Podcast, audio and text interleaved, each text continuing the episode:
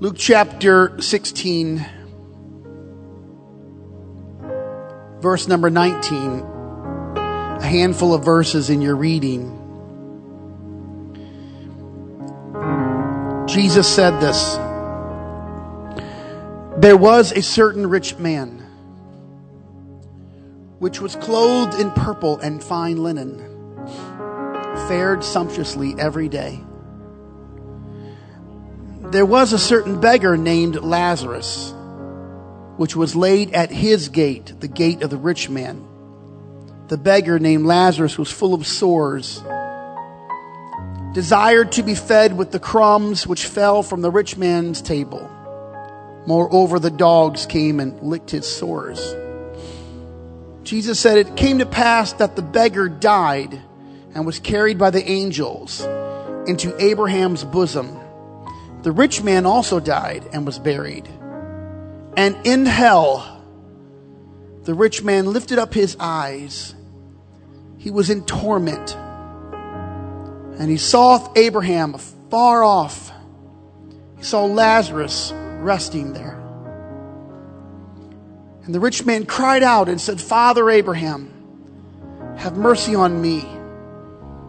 Send Lazarus that he may dip the tip of his finger in water and cool my tongue, for I am tormented in this flame.'" You can hear 100 sermons from this pulpit and not come across this one. And I'm a little uncomfortable, but I have to preach what the Lord gives me. And it's for all of our help. So if this is your first time to New Life, just know that we preach grace and mercy and love and tenderness and restoration and hope and joy and praise and dance. But I have to deliver this word to you. I'm going to answer the question tonight: what's better than hell? And I pray, Father, that you'd help me, that your anointing would rest upon me, that the glory of God would overshadow us, help us to captivate every thought and intent of our heart to be focused on you right now in Jesus' name. I rebuke the devourer. I rebuke the enemy and every foul thing that would interrupt this moment.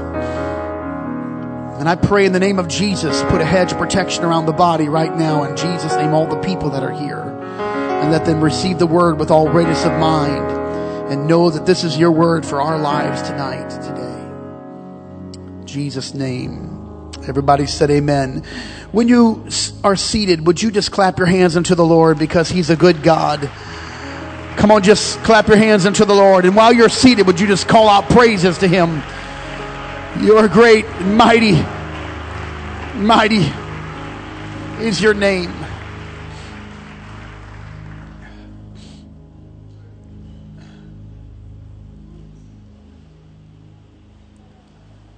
A snap of my finger. The stillness of that snap, the quickness of it, barely noticeable to those a few feet away. Unless amplified, you wouldn't even know. It's a quick thing. There's no preparation for that moment. Irrespective of age or personalities, the prophets of the Bible were called to speak of things that they were not privy to except God gave them the word. And the words that the prophets often spoke were not pleasant to hear. Notwithstanding the reaction of their audience, they were commissioned by the Lord to make a clear sound about righteous living, separation from the heathen, holiness. It wasn't up to the apostles or the prophets as to what they were to speak. It was God's word to them for the people. And tonight I am a messenger of something far greater than me. I'm also commissioned by the Scripture to deliver all of God's Word to those who have ears to hear. God inspired Paul to write it, and it gives me comfort. Paul said, "For I have not shunned to declare unto you all the counsel of God." So to leave out this subject tonight would be to our detriment, and it would be to my disobedience. In the New Testament, Jesus will teach by a common method. We know his method as parables. Those who hear him speak in those moments were often confounded by his teaching, the parables. In some ways, they're mystical, they're elusive. The Pharisees themselves leave his presence befuddled time and again, always trying to understand the underlying message of the Lord. Even among the disciples, there are lingering questions about his parables, his teachings, the analogies, and the myriad of likenesses. Unless the Lord explicitly tells them the meaning, they are left with the same uneasiness of ignorance concerning his wisdom. They just can't figure it out. Sometimes the Lord will begin a lesson to a multitude of people by saying, "The kingdom of God is like unto a sower." Or the kingdom of heaven is like unto a man that is a householder. Bible writers will often preface a story of the Lord by saying, "And he put forth another parable." This way, we know that the following words will be examples and not real stories. They are likenesses and analogies. But when Jesus spoke in Luke 16, the scriptures I read to you, he did not address his words in allegorical form. They were not didactic or judicial. It wasn't a parable. Jesus simply said, "There was a rich man," and it's a real story. The rich man had fine clothes. Notice the description. And he ate the best of foods every day. Because in that day, no one but a rich man could eat the finest of food. Then Jesus said, "And there was a certain beggar named Lazarus," called him by names. The other parables don't offer names. They are given the detail of other things, but in this particular word, the details are very explicit. A man named Lazarus. Just to say that is unique.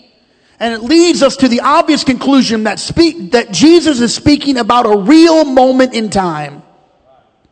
Just for those who might not understand names, this Lazarus was a common name in that day. This is not the Lazarus who died and rose again when Jesus called him out of the grave. This Lazarus shares the same name, but he's not the brother of Mary and Martha. And in this moment, when Jesus gives the name, the placement, the details, and then the absence of a parable, no description of a parable, no likenesses, we know that we have stepped into the realm of reality. The Lord will pull back the curtain ever so slightly to allow us to see into eternity, even for a moment. It's a glimpse. Jesus is showing that a man died.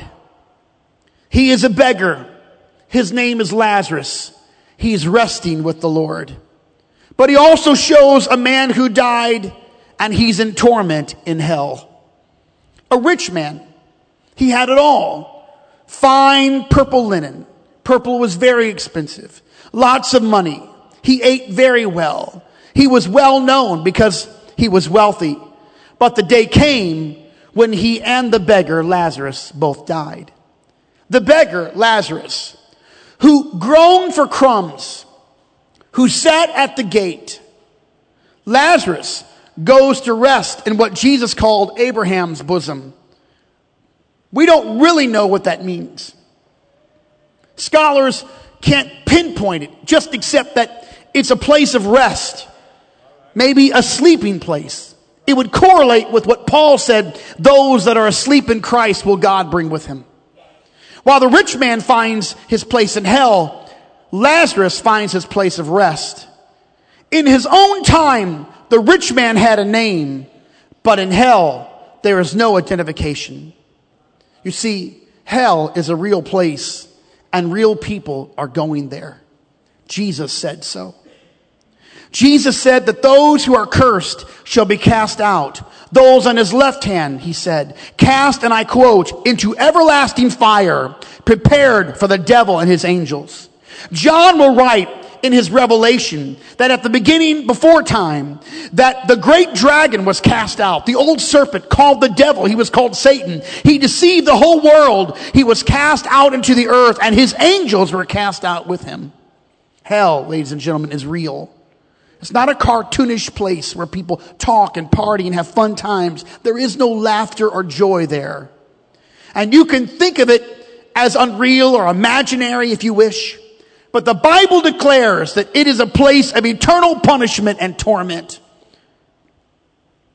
Today, and I barely pay attention, almost not too much, just barely pay attention. I'm surely not engrossed because I don't care too much about minimal fame or someone's 15 minutes of fame. But I'm hearing a resurgence of the dismissal of hell as if it doesn't exist. More joking, more common. Today, it comes in many forms. And in one of those forms, it comes from a song written a long time ago by one of the Beatles. His name was John Lennon. It's a song that has today become a modern day anthem. Lennon wrote the song, and he entitled it Imagine. He writes, imagine there's no heaven. It's easy if you try. No hell below us.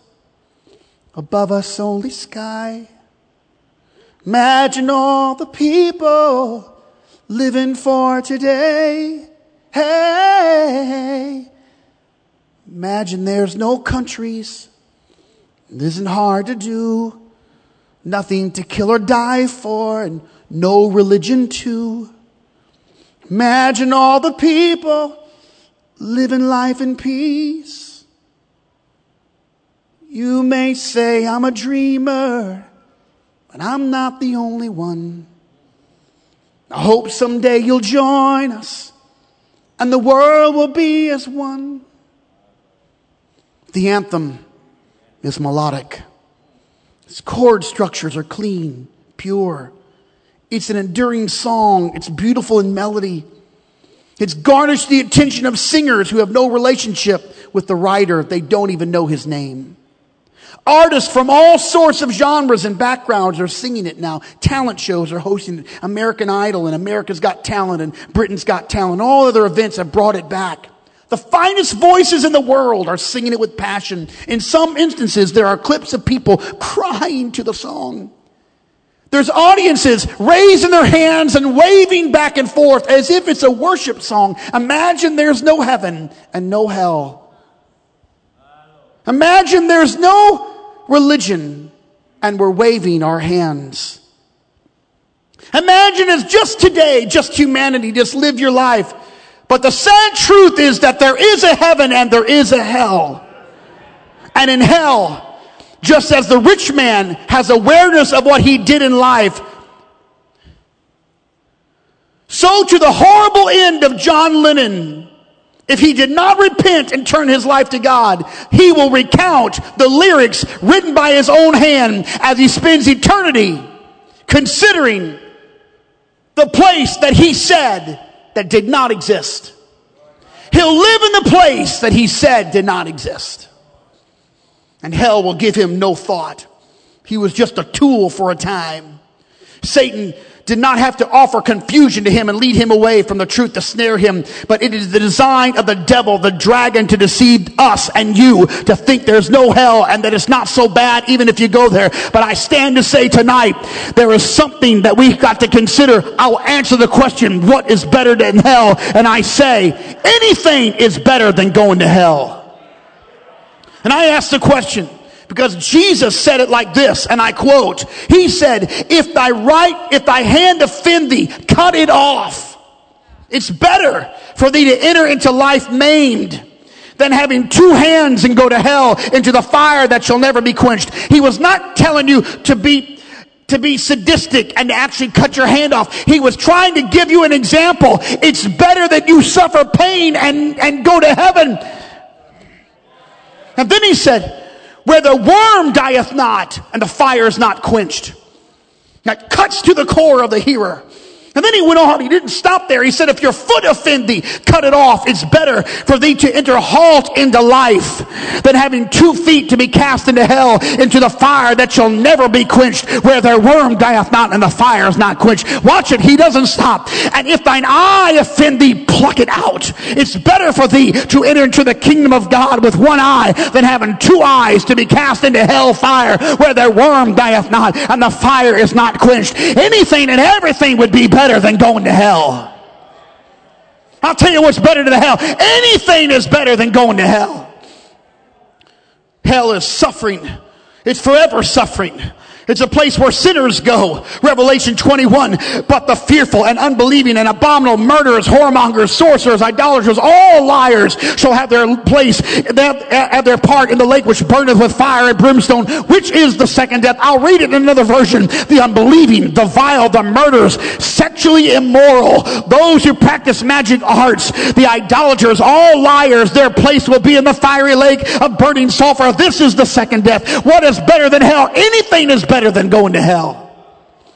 I hope you are never offended in this house. I pray I never offend you.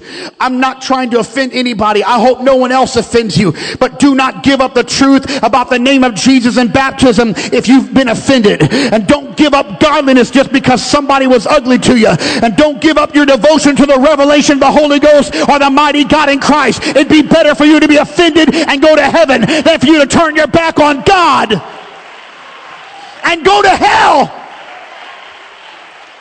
Here, pastor, it'd be better for you to be cursed and go to heaven and have your feelings hurt and be cut to the core than to make your point and walk out and go to hell. It would be better for you to be poor all your life and have no money and wonder why everybody else has money but keep a good spirit than for you to chase down the almighty dollar and lose your soul and spend every weekend trying to make more money and every Sunday trying to make more money and every Wednesday trying to make more money and never going to the prayer room because he got another job and he got more things he got to do. It'd be better for you to be poor. You're not going to take anything with you to heaven.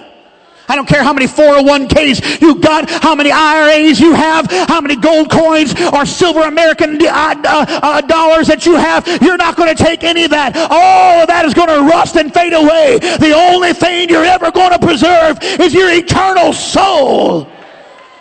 Your body will die, but your soul's going to live forever.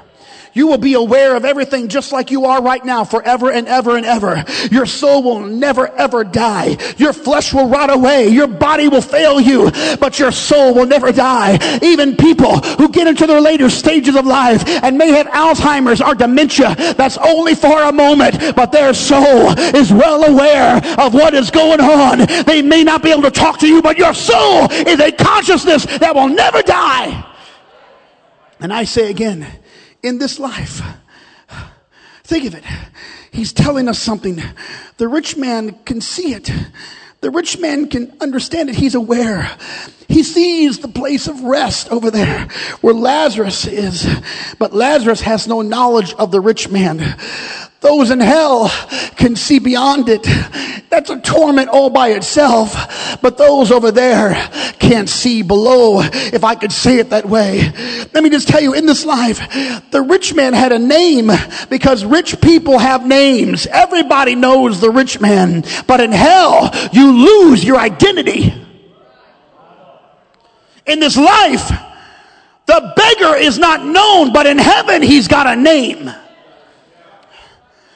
And in this life, the rich man cares only about himself. I don't care about anybody else. I care about me. What about my feelings? What about my life? What about me? But in hell, he becomes the greatest soul winner ever known. He says, tell my brothers. He wants to come back just to keep people from going where he is. Let me go back. Father, I have a family, my brothers. I've got several brothers. The rich man's crying out like a powerful preacher, like me here tonight. He becomes a powerful preacher. They cannot come here and let me go. But God says, you can't go to them. Here's Luke 16:26. There's a great gulf fixed between us. No one can pass from this side to the other side. Can't come and go. The rich man said to God in verse 27, I pray thee therefore, Father, that thou wouldest send somebody to my father's house, for I have 5 brothers. Let him testify to them, so they don't come to this place of torment in hell. All the things the rich man rejected in his life, all the things the rich man rejected in his life became his only desire in hell. He had eyes. He could see. He had a tongue. He could taste. He had a body. He could feel. But the Bible says that hell is a place where the worm doesn't die. Worm. Hell is a place where the body is alive but constantly decaying. Worms, which are seen crawling in dead matter, are in fact maggots, are the larvae of flies. When a human being or an animal dies, the body emits a foul smell and odor due to the putrefaction, this decaying of the tissue, and flies are attracted to the smell, and they show up. Scientists say within 2 or 3 hours, the flies will show up immediately. They have a sense of smell. 12 hours later, the body will be more or less engulfed with flies. Soon after, the body is covered by tiny white dots, which are nothing more than the eggs laid by flies. And then the worm is born, and the worm starts to eat away the flesh. There's a constant decaying in hell. The body of a person who goes to hell suffers the constant decay. The worm does not die there. And not only that, but Jesus said that the fire never goes out. Jesus said it. Not an apostle, not another prophet, not a modern day preacher, not a hellfire and brimstone preacher. Jesus said it. Suffering. Here, Pastor, suffering. I hear people talk about suffering today. Not the world, but the church. Suffering. I've suffered. Somebody has hurt my feelings. Someone has offended me. Hear me. No matter how painful that might be. And I'm not discounting it. Hear me. Your suffering and your faithfulness is better than hell. If it takes suffering, it's still better than eternity in hell. If you have suffered loss, don't yet let your loss turn into an abandonment of the house of God. Well, you don't understand, Pastor. I've had great loss. I know you've had great loss, but you got to come to church, and you got to worship God, and you got to go to the prayer room, and you can't make it by yourself. Regardless of what you lose, even if it's the thing that you love the most, don't leave God lost. And heaven is better than something that's kept, that keeps you out of church and out of heaven and out of the Word and out of God. I say tonight, just as a reiteration of what Jesus said, it's better to be blind and go to heaven than can see and go to hell. It's better that you don't have your whole body functioning, you're lame, and you never get over your back trouble, and you continually cry out to God, than for you to be healed and be whole and go to hell. It's better for you to remain hungry and thirsty and destitute and poor and friendless than for you to miss the rapture. Listen, I don't want to categorize it because all of it is garbage. But just for a moment, would you indulge me? The trivial things that keep people out of church. It's nonsense. Somebody didn't talk to me. I just don't feel included. You get in church, and if you come in and nobody ever says a word to you, you get in here and praise God and love God. And if no one ever says boo or hi or no one cares, you come to church and love God because it's better to be here and have everyone ignore you than to be out there and have everyone love you.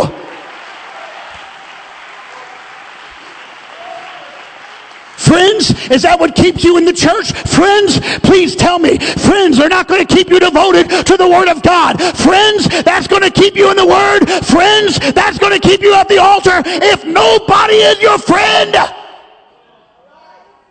Hear me, young people. It's better that everybody mocks you, no one talks about you, but you are worshiping God, but you are in the North Campus loving God, that you are praising the Lord. If nobody ever does, you go to heaven, but you don't ever leave the church and leave the word and leave the doctrine. Anything is better than going to hell.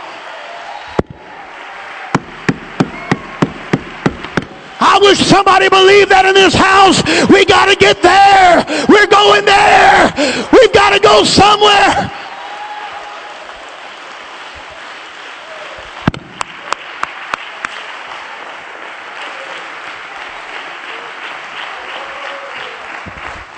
Do you know that people have traded sound doctrine just to be included?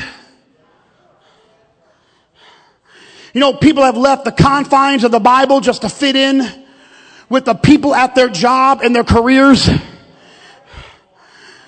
But the Lord made it clear it would be better not to have all those things and make it to heaven than to have everything in the world, fame, money, things, possessions, power, and go to hell.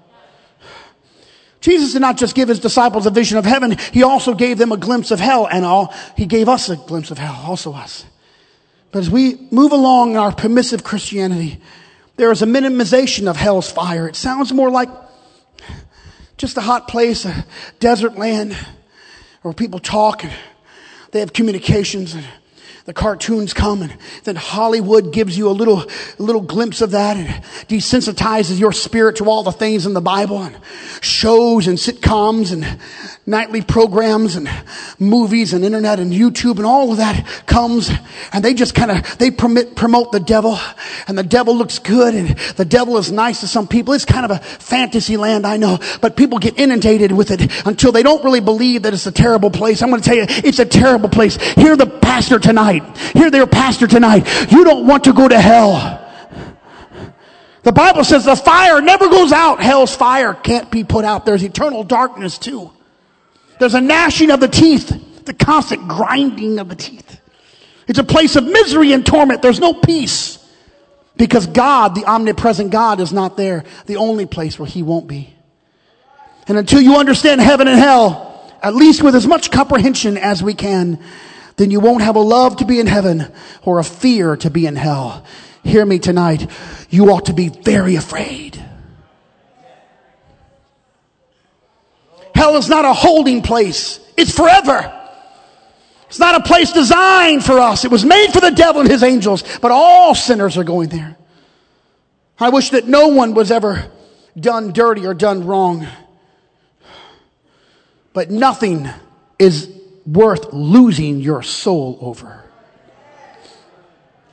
I sink to really low depths if someone spits in your face, calls you a horrible name, or accuses you falsely. Don't give up the truth, the church, or the Lord. If you allow your heart to become corrupted, you're making one step toward a place where the worm doesn't die and the fire doesn't go out. Yes, I wish there were no problems in life. I wish that I had never caused a problem. But for eternity's sake, don't commit a sin and lose your soul over anything. Sexual sins will destroy you, and they'll destroy other people. Don't lose your soul over sexual sins. It's not worth it. It's better, hear me, men, it's better for you to lose everything and be saved than to gain everything and find your place in darkness and in flames and in torment for the rest of your life, for the rest of eternity. Consider the word tonight. Even worse than all of that is the body of Jesus Christ. Even worse is the whole group of people here and abroad who have heard the word of God. People who have danced before the Lord, sang the songs that we just got done singing, worshiped and clapped our hands and praised God. Those who have been given the gospel of Jesus Christ, the death, burial, and resurrection. Those of us who have been shown the scriptures which tell us they make us wise unto salvation. We know it, we love it, we live it. We're here in this house tonight giving praise to the Lord, loving him, seeking him. We're doing our best to live for God. We're doing our very best. We may not be perfect, but we're trying. I'm not saying anybody here is perfect, but we're trying to live for God. No matter what anybody does, we're trying to live for God. That's why we show up on Sunday night, because we're trying. But Peter stands up to say something very troubling. And I'm concerned that so many Christians have never read these words, but I read them to you tonight. Paul writes, Peter writes of believers who have once believed and now are backslid. That means they knew the truth and then they left the truth. And I read it to you. They have left the straight way. They've wandered off to follow the way of Balaam, son of Beor, who loved the wages of wickedness. But Balaam, he was rebuked for his wrongdoing by a donkey, a beast without speech, who spoke with a man's voice and restrained the prophet's madness. Just like Balaam, those who have left this way, these men are springs without water. They look like they can help you, but they'll never help you. And mist driven by a storm, just here, blackest darkness is reserved for them. For they mouth empty, boastful words, and by appealing to the lustful desires of sinful human nature, they entice people who are just escaping from those who live in error. They promise them freedom while they themselves are slaves of depravity. For a man is a slave to whatever has mastered him. Verse 20, if they have escaped the corruption of the world by knowing our Lord and Savior Jesus Christ, and then again are entangled in it and overcome, they're worse off at the end than they were at the beginning. It would have been better, this is what the Bible says, for them not to have known the way of righteousness than have known it, and then turn their backs on the sacred command that was passed on to them. And I'm sorry this is graphic. Here's the word. Of them the prophets are true. A dog returns to its vomit, and a sow that is washed goes back to her wallowing in the mud. But that's what God thinks of those who found grace and turned away from it. I stand here tonight to tell you there's a spiritual battle taking place, and it's not just over those who never knew his name. The battle is not just over those who have never found the Lord or the truth. It's a battle over those who have been baptized in the name of Jesus. Those who Paul was addressing when he told us to take up the whole armor of God. He said that you might quench the fiery darts of the wicked. Those words were directed toward the born-again believer, because the battle for the souls of mankind is not just over the people in the world. It's not just over the millions and billions of people who never knew Jesus or cared for him or rejected him. It's also over those who once stood in this altar, knelt here, prayed, raised their hands, and then turned away. There's a battle over the souls of the elect of God, the sanctified, the righteous, the body. And I preach tonight, you don't want to go to hell. I'm going to tell you, one day after the rapture takes place, one day you will not be able to find room in this house. One day after the rapture, maybe perhaps a couple of hours after the rapture, there won't be room to stand or kneel in this house. Every door and every window will be broken down. Every backslider that once knew the Lord, and they know that something has happened. And when the church is resurrected and taken away from this earth, we are the salt of the earth. When we are taken away, the whole world will begin to rot. We are preserving this earth. One day later, they're going to be knocking. They're going to be calling. They're going to be crying. Millions and millions of believers will be caught up, and they'll be gone. It's a worldwide conspiracy. Every network, every newspaper, every magazine will be talking about it. Where do the people go? Somebody will be driving a car, and all of a sudden it will end up in the ditch, and there'll be nobody inside. All of a sudden there'll be two men flying a plane, and one man flying the plane is a born-again believer, and in a moment he'll be gone. He'll be raptured from that plane. All the graves of all the saints will come back together, and in a moment and a twinkling of an eye there'll be a trumpet sound, and the dead in Christ are going to rise first, and the church is going to get out of here. One day later,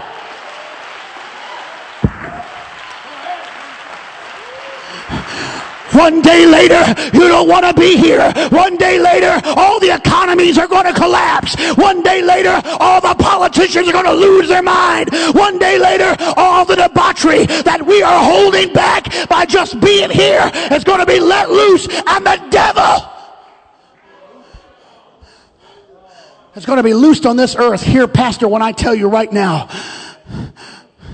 and everybody who's ever heard the word is going to remember all the words. And those that have been resurrected in a snap, they're not going to be able to see over that great gulf. But everyone who's left on the other side in torment is going to look over and see the resting place and the joy. And the torment of hell is the knowledge. I didn't have to be here. I knew the word. I heard Pastor preach one night. I was playing around. I was goofing off. I didn't think it was that important. He beckoned me. I didn't hear the trumpet sound. I came, but it was too late. Hear me. Do not believe the lie of people who profit over false doctrine. If you're left behind, you're left for good. The Left Behind series is a lie. You're not getting a second chance at the second coming. That's a lie.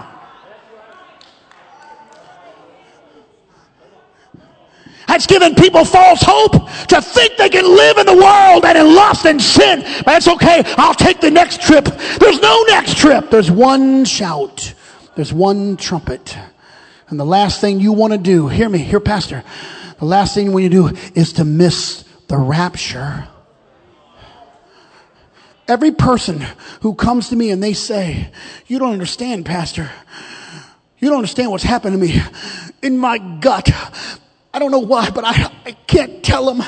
I want to tell him, but in my gut, in my heart, I want to say, you mean you're going to miss the rapture over that? Over that? You know how big this is, Pastor. You don't understand how horrible it was. No, you don't understand how terrible hell is and how eternity, how long eternity, and the worm is never going to die, and the fire is never going to go out, and your teeth are going to grind, and there'll be no peace and no comfort, and there's no way out. So I'm going to tell you, this is shocking to us. I can even see it on many of your faces. You're uncomfortable. You're uncomfortable. I understand. It's shocking. I'll tell you why. Because we've been inundated with charlatans and pulpiteers who preach for money. They don't want to offend anybody. So the modern day Christian church never hears about the torment of hell. I'm not a big guy. I'm not trying to be special. But if you lived 50 years ago, 100 years ago, you would know hell is real.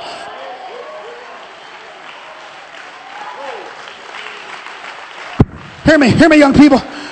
Hear me, young man, young lady. Do you think that God can't see what you're doing? Hear me, father and mother. Do you think God doesn't know what you're playing around with, what you're doing in your life? You think that God doesn't know? Hear me, the Lord knows. I'm not judging you to get to heaven or hell. I can't put you in either place because I'm not the judge and I don't sit on the judgment seat. But the Lord does. And if you want to please anybody, you better please God. Please Him because He's the judge.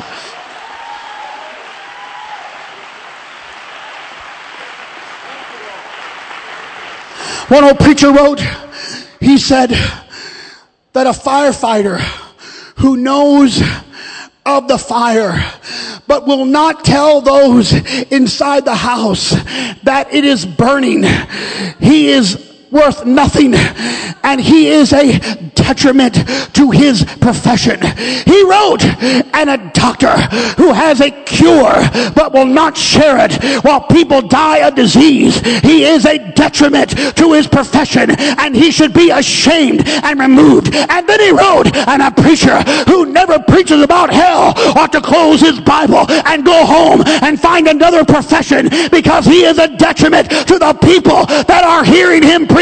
So I stand and I say to all of you tonight, there is a heaven and there is a hell, and you want to be in heaven, and anything is better than going to hell.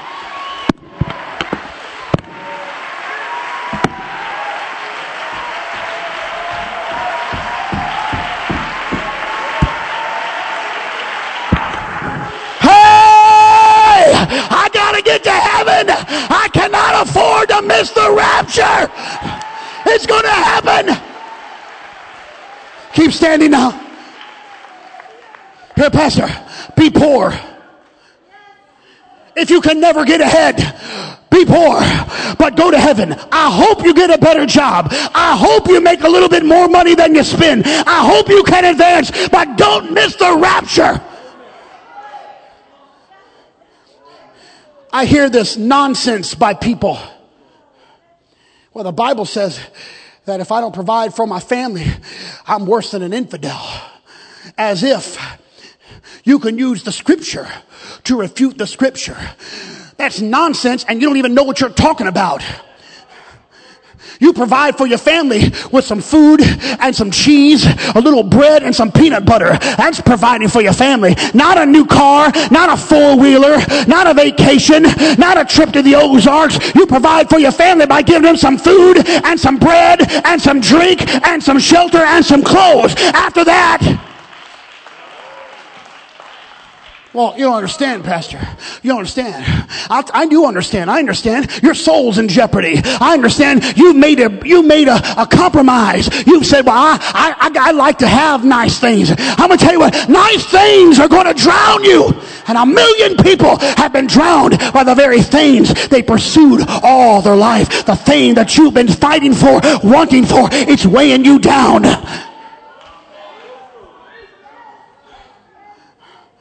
You don't understand, pastor, where I come from.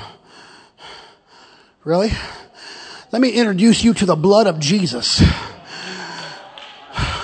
I hope you get help, but if you struggle with that yuck all your life, you thank God that you found the blood, you found the cross. You might be struggling and battling the rest of your days. I hope you're not, but if you do, you struggle, and then the last day when the trumpet sounds and you step off into another realm and you put your feet on transparent streets of gold, you won't struggle anymore, but at least you found a way.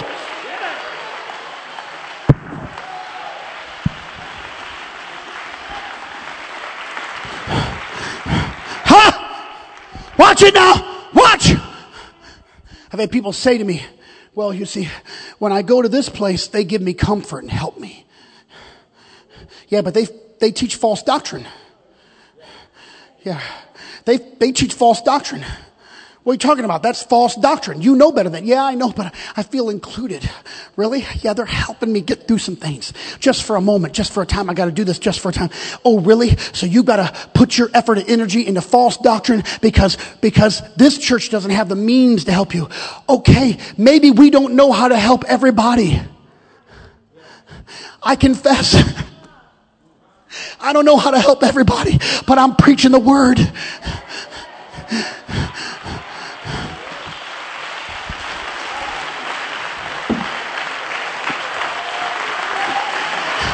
And if the word's not enough, we'll try to get an answer.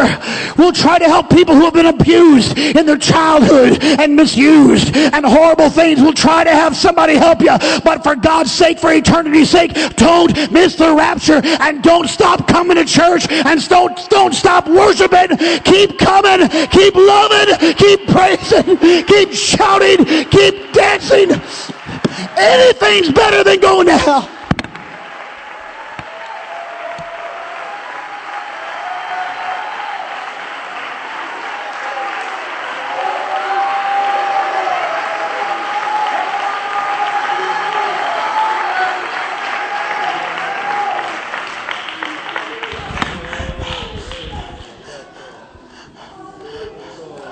On the organ. Watch,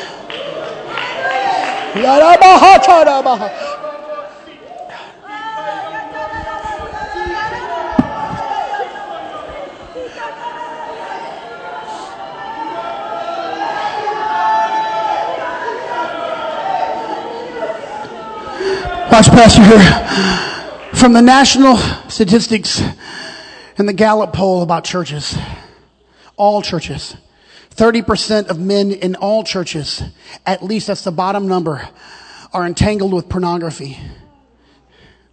Ages 12 to 15, that number jumps over 60%, struggling with pornography. For every 1,000 people in any one place, there's a growing percentage of people, married couples, having affairs and hasn't yet been discovered. That's all churches. All churches. In fact, some of the researchers have a tough time with this because they don't really know.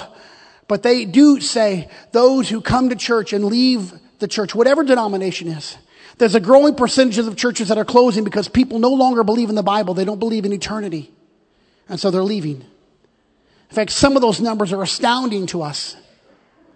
And even for those people who just think that if you just accept the Lord, even those would say the better part of these statistics are a little bit all over the board, but somewhere between 20 and 40% of people backslide in all these churches.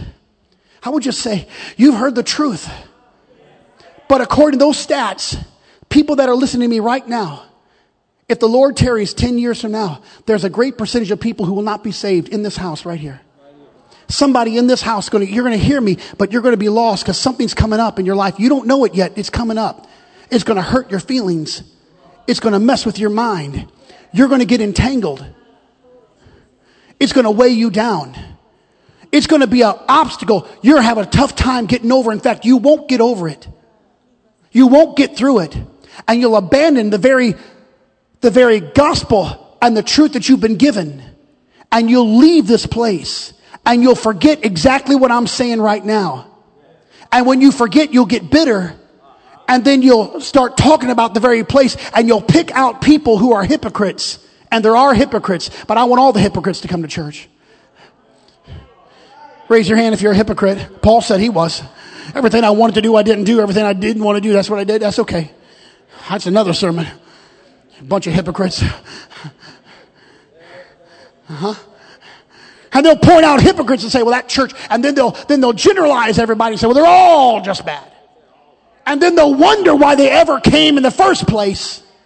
And then they'll forget, and then they'll raise children who never knew anything about the apostolic doctrine, and they're surprised to hear about Pentecost or even speaking in other tongues.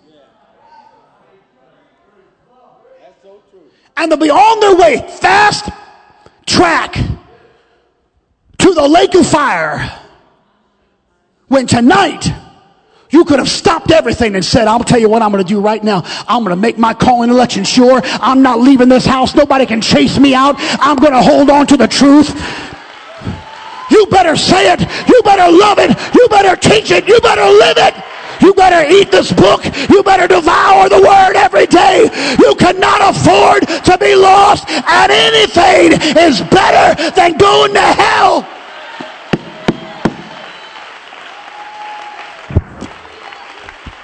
Watch me, Sherilyn. You're a beautiful young lady. I'm a big fan of you. When you're worshiping, I'm a big fan of you. You are a sweet, smart. You've got all the talents, Sherilyn. You've got a great mom and dad. You've got a great grandma and grandpa. You've got a great heritage lineage. I hope there's a guy worthy enough for you. Probably not. If I ask your dad, there's nobody. I'm sure your dad's going to build a house and have a room for you to live in for the rest of your life. That's just the kind of guy he is. He don't ever want you to move out. Your brother, yes, get out. You stay forever. Watch, Pastor Sherilyn, I'm going to talk to you. It'd be better, honey, for you to stay single until the day you die than to marry someone who doesn't love the Lord. Hear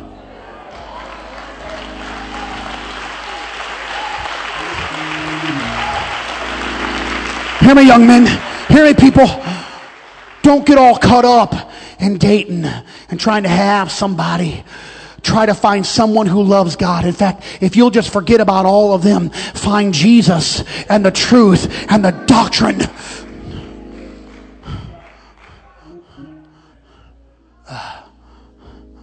I'm preaching to you now. Because, Brother John, there's sickness on you now. And you're struggling through it. But no matter what happens, hear me, mother. You got to hold on to what God gave you. Let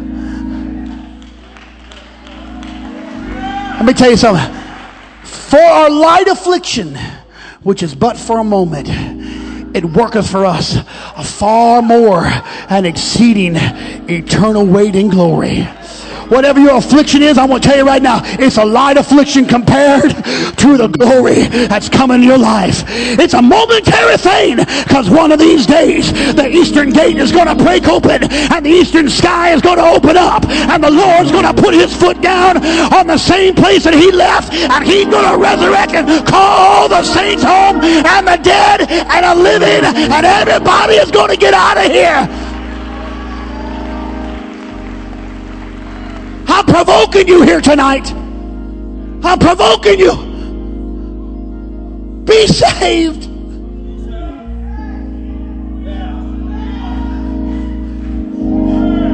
I don't want to miss the rapture.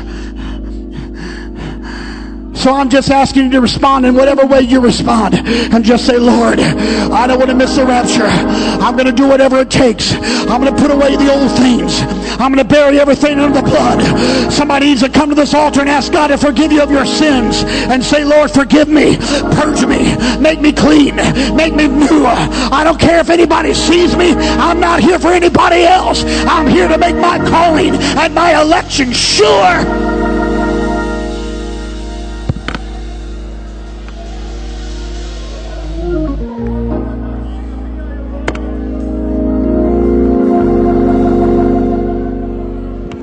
Lift up your voice, saints of God. Cry out to God with your own voice. Cry out. Say it to the Lord. I want to be saved. Save me. Save me.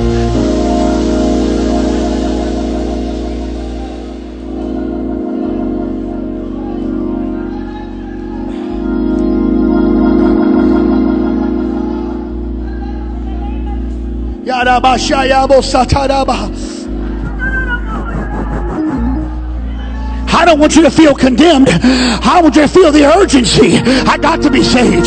I've got to be saved. I must be saved. I cannot quit now. I'm not going to back up now. I've got to have the Lord in my life.